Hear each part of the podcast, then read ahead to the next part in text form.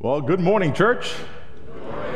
It is so great to see all of you here. I'm Ricky Ayala, the senior pastor. If you're here for the very first time, welcome. I pray that you have been blessed by the welcoming, uh, you know, atmosphere as well as the freely of worshiping our Lord and Savior Jesus Christ together. I also want to say thank you for those of you who are joining us through our online family, church family.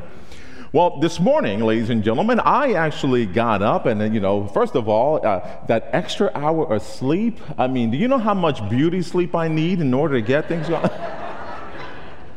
so every hour, you know, counts, you know, for, uh, for me. But, but I got up this morning as I was getting dressed, you know, putting the shirt. I was like, God, I'm, I'm so thankful.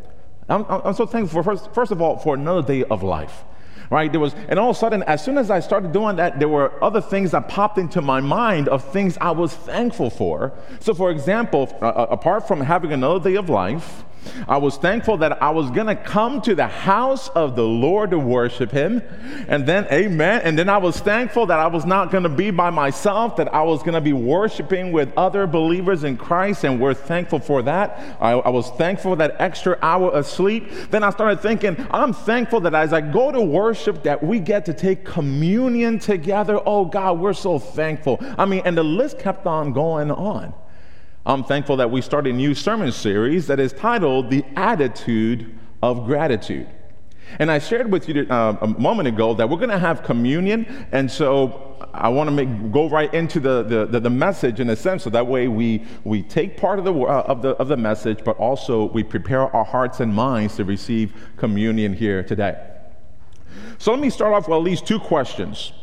And please, I don't need you to uh, uh, raise your hand to things. Uh, if you've ever had someone that you feel that has always looked down upon you, no matter how much you tried to get better at what you do, that person continues to bring you down on a regular basis. Not maybe saying it out loud, but you feel it like, oh, they're here, they're rolling their eyes, or it's like, oh, or whatever it may be.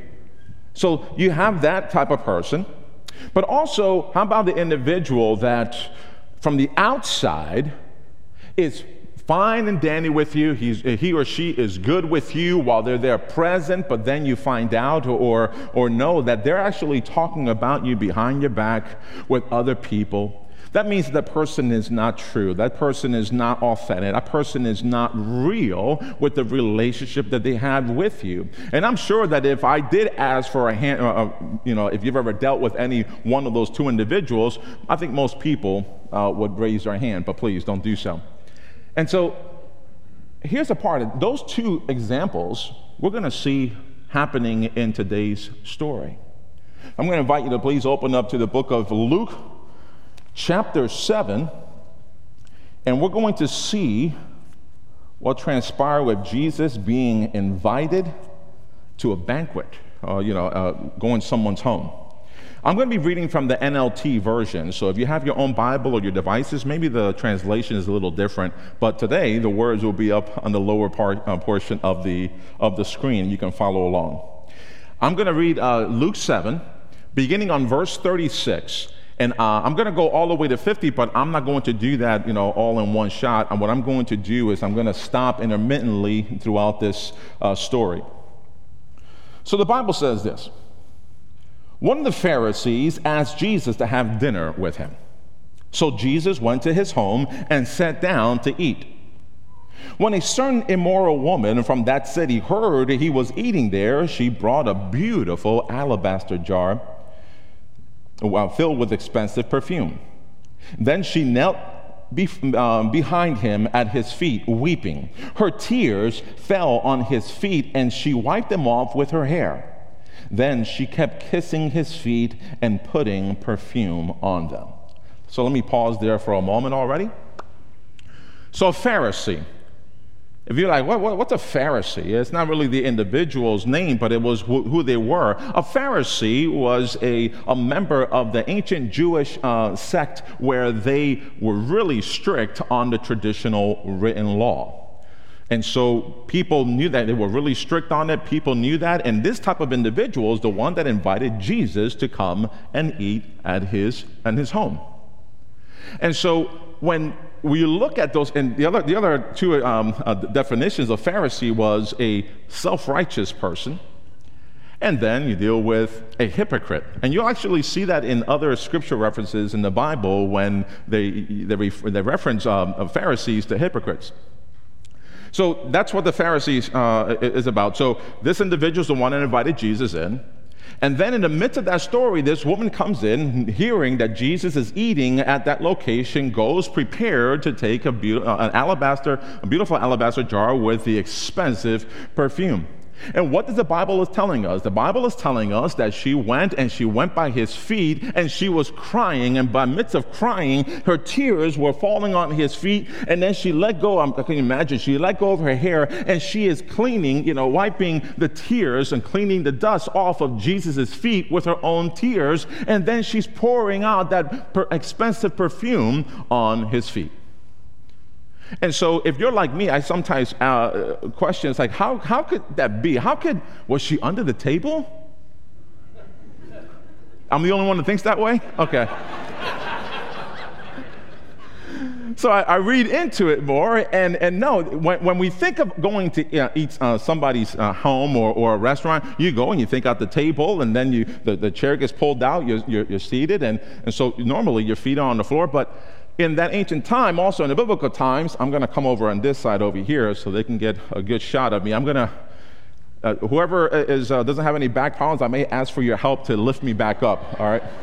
so, what they do, all right, this is what I was told, is that they would have the table laid out or on, on, the ground, and they would have pillows, and they would use their left, their left elbow, and then when they're eating, they'd go and they, they dip the stuff like a, a spinach and artichoke dip, you know, and, uh, you know, and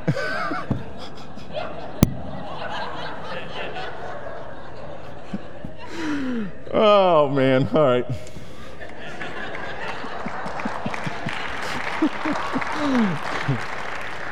And so what happened was that, you know, that's laid out. And so when the Bible is saying that she was at Jesus' feet, it was the feet was away from the table. And so when, so, so think about it for a moment. Here she is. She comes in and Jesus' feet is right here as he's laying down and she's weeping. And as part of the weeping, then she lets go of her hair and then she's uh, uh, wiping his feet. Uh, and then she takes out that expensive perfume an alabaster jar, and then she's blessing or pouring uh, this perfume on Jesus' feet. So I want to make sure, at least, okay, hold on, give me a moment. I wanted to at least, oh, hey, I got up, hey. I don't know if that applause was because he got up, yeah, or. All right, so let me find myself here. All right. So it says, so, so I just want to make sure I, I, I shared that with you so that way you can under, get an understanding um, of what was happening in that area and how she would physically be by his feet. So that taking place, then your understanding. verse 39 says, when the Pharisee who had invited him, um, invited him, Jesus, saw this, he said to himself, do me a favor, can you say himself? All right, keep that in mind because that's very important. It says that the Pharisee who had invited him saw this. He said to himself, If this man were a prophet, he would know what kind of woman is touching him. She's a sinner. So keep that in mind, ladies and gentlemen. First of all, that he said it to himself. Second of all, he was already saying if he was a prophet, meaning if Jesus was a prophet, because word in the communities were mentioning that here's this prophet who's speaking and he's doing miraculous things, and he's saying if he was a prophet, he would and he knew he would know who this woman is, that she is a sinner. But here's the kicker is that he was thinking it to himself. That means that he didn't speak it, he didn't mumble it, he didn't whisper it. He thought it to himself. Let me pause there and say, because it, you're going to see what happened here. If we are not being real, if we are not being authentic, if we are not being genuine with our relationship with somebody, how can we build in that relationship? We will never, we, we will struggle throughout time and time again, whether it's our relationship with our spouse, with our children, with our coworkers, it doesn't matter who it is, if we're not being real. And so this Pharisee is doing that. He's thought to himself this, and then this is what happens. Jesus, oh, switched on me here. Then Jesus answered his thoughts. First of all, he calls him by name Simon. He said to the Pharisee, I have something to say to you. Go ahead, teacher, Simon replied. Let me pause there. This is what I was ta- asking earlier. Here, Simon the Pharisee was already something thinking. He was, he was present there. He invited Jesus, and in the midst of his presence, he's not saying it, but he's thinking it. So he is actually showing something on the outside, but he is somebody different on the inside. You, are you following me here? So Jesus catches on to that. And one of the messages that we have for us today is that we got to be careful that we are not fake. That we are genuine, real, and authentic. That whoever is on the outside is also in the heart and is also right in what they're saying and the care and the love they, they have for you. So when Simon is saying this and Jesus responds to this, oh, go ahead, teacher. Hmm. Simon replied, Verse 41 says, Then Jesus told him this story. A man loaned money to two people, 500 pieces of silver to one and 50 pieces to the other. But neither of them could repay him. So he kindly forgave them, canceling their debts. Who do you suppose loved him more after that? Simon answered, I suppose the one from whom he canceled the larger debts. That's right, Jesus said. You see, the Pharisee was already thinking higher, better, self righteous than the individual, the immoral woman, the sinner that he was speaking about, or thinking to himself. So, if any time that someone is thinking better than anyone else, when the forgiveness happens, are they really going to truly say thank you? Are there, is their attitude more of a, of a grateful mind, of, a, of thanking God that we have been forgiven?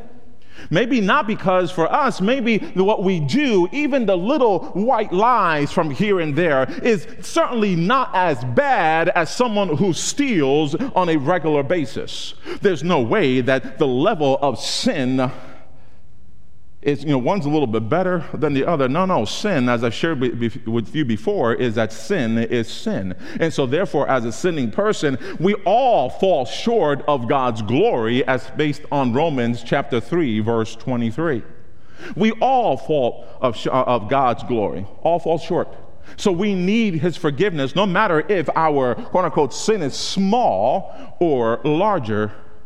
But here's this message the message is saying here, who do you think would love him more? Who do you think would be more an, an appreciation for what their debt has been canceled? And so the Pharisee says, I suppose, the one with the larger debt.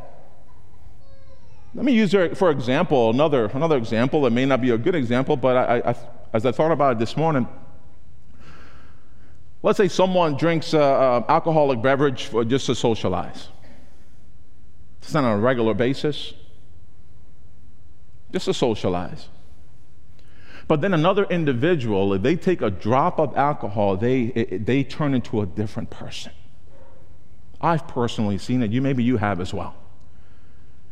And this individual, when they come before the presence of the Almighty God and say, God, I'm so sorry I have done this. I have, uh, I'm an alcoholic. God, I have messed up my relationship with my wife or my husband. I have messed up my relationship with my children. I have messed up my relationship with my coworkers or my boss. I have messed, I've gone to jail, God. I've lost my driver's license. God, uh, my whole life seems like it's going down and it's in the pits. God, I'm so sorry.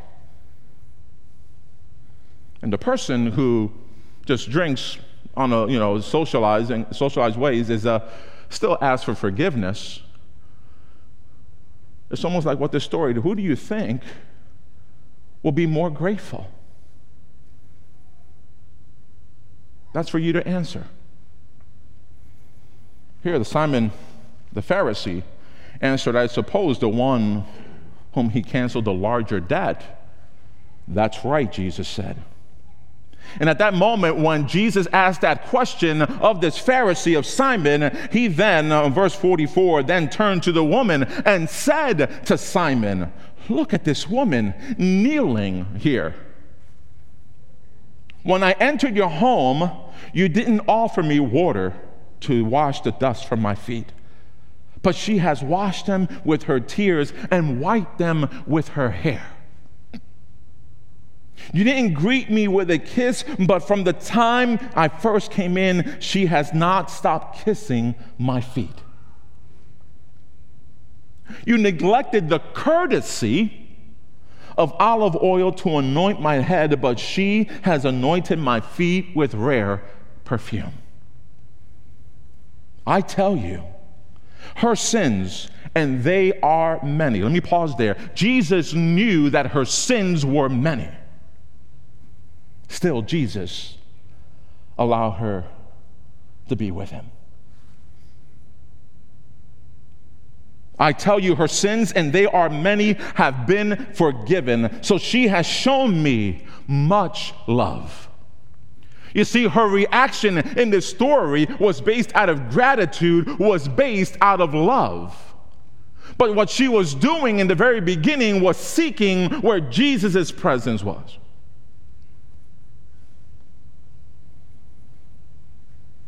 But a person who is forgiven little shows only little love. Then Jesus said to the woman, Your sins are forgiven. Can you imagine, lady and gentlemen, how this woman must have felt? You know, sometimes when we think about why we go to church or, or we're in God's presence. The Bible says, seek his kingdom first. Jesus was a servant, a, a leader, but he was more than that, he was a servant leader. And so, what he was doing, wherever he was, people came to him.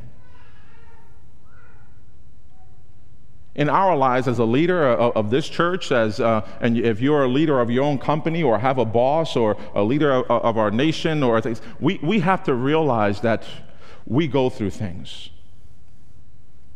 And I come up here, and I've shared with you before, I come up here, I get excited. But doesn't mean that nothing, that everything that I had planned out this past week went just as planned. I wish it did. But no. I put all those stuff aside and I come to worship because of even an hour, like I was at eight o'clock and here at nine o'clock and then 1030, even if it's four or five hours on a Sunday, that gets my mind away from everything else and just really focus on God. I just want to be in His presence. Amen. And sometimes we are seeking the material things. We're seeking more of the blessings that God gives us versus just being in His presence. And here, this woman, that was part of her reaction, was to go and just worship. She is, is, putting her tears by him. She is wiping his feet. She's putting an expensive, rare perfume on his feet. And then the result of the, of the midst of all that, of being in his presence, Jesus says, Go, you have been forgiven. You would think that that's all that happens, but in verse 49, the men at the table said among themselves, Who is this man that he goes around forgiving sins? Jesus said to the woman, Your faith has saved you. Go in peace. When God does something for you that is for you, if this woman received, and she did, and the, the woman received that forgiveness, it is a change in her life. But what happens is, not everybody will always be pleased. The other men in the table were saying, Well, who is this man? And doesn't realize and celebrate what just took place was the forgiveness of sins. But they're more concerned of who is this man that he goes about forgiving people. You have to realize that Jesus was not only a prophet, he was more than a prophet. And those individuals were missing out on who they were at the table with. And when Jesus says, Go, for you have been forgiven, that you have, go in peace, Jesus wasn't saying that there's going to be peace in the world all around her because, in the midst of everything that goes around her, we still experience peace. The peace that only God can provide, the peace that passes all understanding, the peace that Jesus gives you that the world doesn't give. That's the peace that we can have in our midst when we're asking for forgiveness. This peace comes in our hearts and say, I need to change, God. I'm sorry that I've done this or I've said this. God, help me. Find the root cause of what's causing you to fall into the temptation because temptation will always come as how we respond to it. That we don't fall into that sin. We all fall short of God's glory, but that peace that she received is no longer that weight that she was on. I could imagine if she was in tears, it was more tears of joy, tears of celebration versus tears of guilt and condemnation. But if we look at the, the scriptures of Romans chapter 8, and it won't be up on the screen, verses 1 and 2, and don't quote me on this because I'm just trying to think of what it did say, was there is therefore now no condemnation for those who are in Christ Jesus, who do not walk according to the flesh, but according to the Spirit. And the, the law of the life in Christ Jesus has set you free from the law of sin and death. Amen. Amen.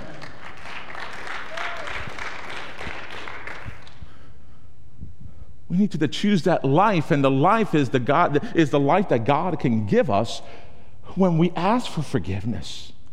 Today, we're going to be taking communion, not that how, how we used to do the method of intinction. So, if you don't have the little cups uh, of uh, little wafers and their grape juice and you want to take communion today, make sure you, there, there's, uh, uh, they have them in the back. Make sure you grab one as we prepare our hearts and minds to do so. Today, a part, a part of the communion, I want to go in this section here. Part of the communion, we're going to be saying, uh, we're going to be saying the Lord's Prayer. But in the midst of the Lord's Prayer, we're going to stop when it says, Forgive us our trespasses. So do me a favor. I know that you have your little cups. Hold, off, hold off on them uh, from opening up anything. I'll let you know when the time comes. I want you to be centered. Think about the table that Christ is inviting us to. The Pharisee invited Jesus, and Jesus already knew what kind of person the Pharisee was, yet he still went to that house. Jesus, as he was at the table, he knew what kind of person this woman, immoral woman, was. And he even said, and, and there are many sins. But still, Jesus allowed her to come in because Jesus wanted to forgive. On the night before he gave himself up for us, he was eating a meal with the disciples. And then he took the bread and he gave thanks. He then broke it and he told them, Take and eat, for this is my body broken for you.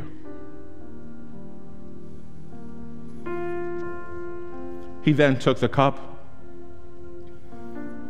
He gave thanks and told them, Drink from it, all of you, for this is the blood of the new covenant poured out for many for the forgiveness of sins.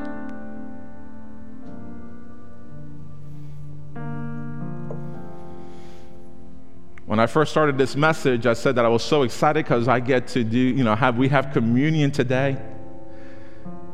That the table has been set it is not the Methodist table. It is not any denominational table. This is Christ's table that now He is inviting you It's an invitation. He's not pressuring you, He's inviting you to come into His presence and, and, to remember what He has done for you and for me. That His body was broken, that His blood was shed for our sins, that it, it shows love and it shows mercy, it shows forgiveness. And when we receive it, we can have that peace. I'm sure the peace similar to how this woman received it. So let's go into prayer. And uh, as I mentioned, when we go to the part of the asking for forgiveness for our trespasses, let's just pause. And at that moment, I want you to share to God. Ask for forgiveness then.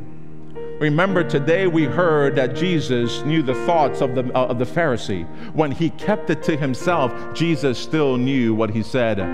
So God hears us.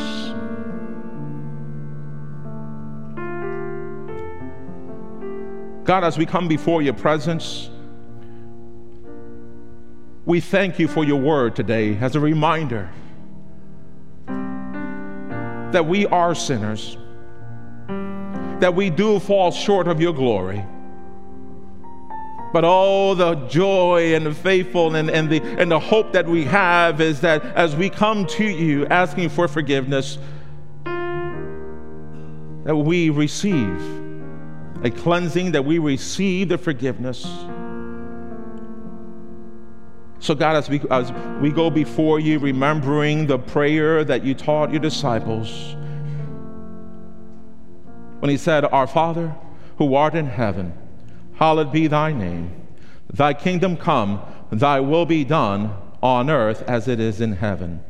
Give us this day our daily bread, and forgive us our tre- hold it there, ladies and gentlemen. Forgive us our trespasses. God, hear us now.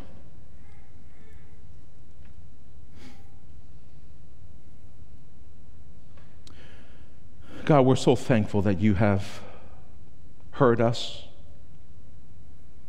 that you have forgiven us. And knowing that we are forgiven, we can also have that, that, that courage and that power to forgive others. As we forgive those who trespass against us, and lead us not into temptation, but deliver us from evil. For thine is the kingdom, the power, and the glory forever. Amen.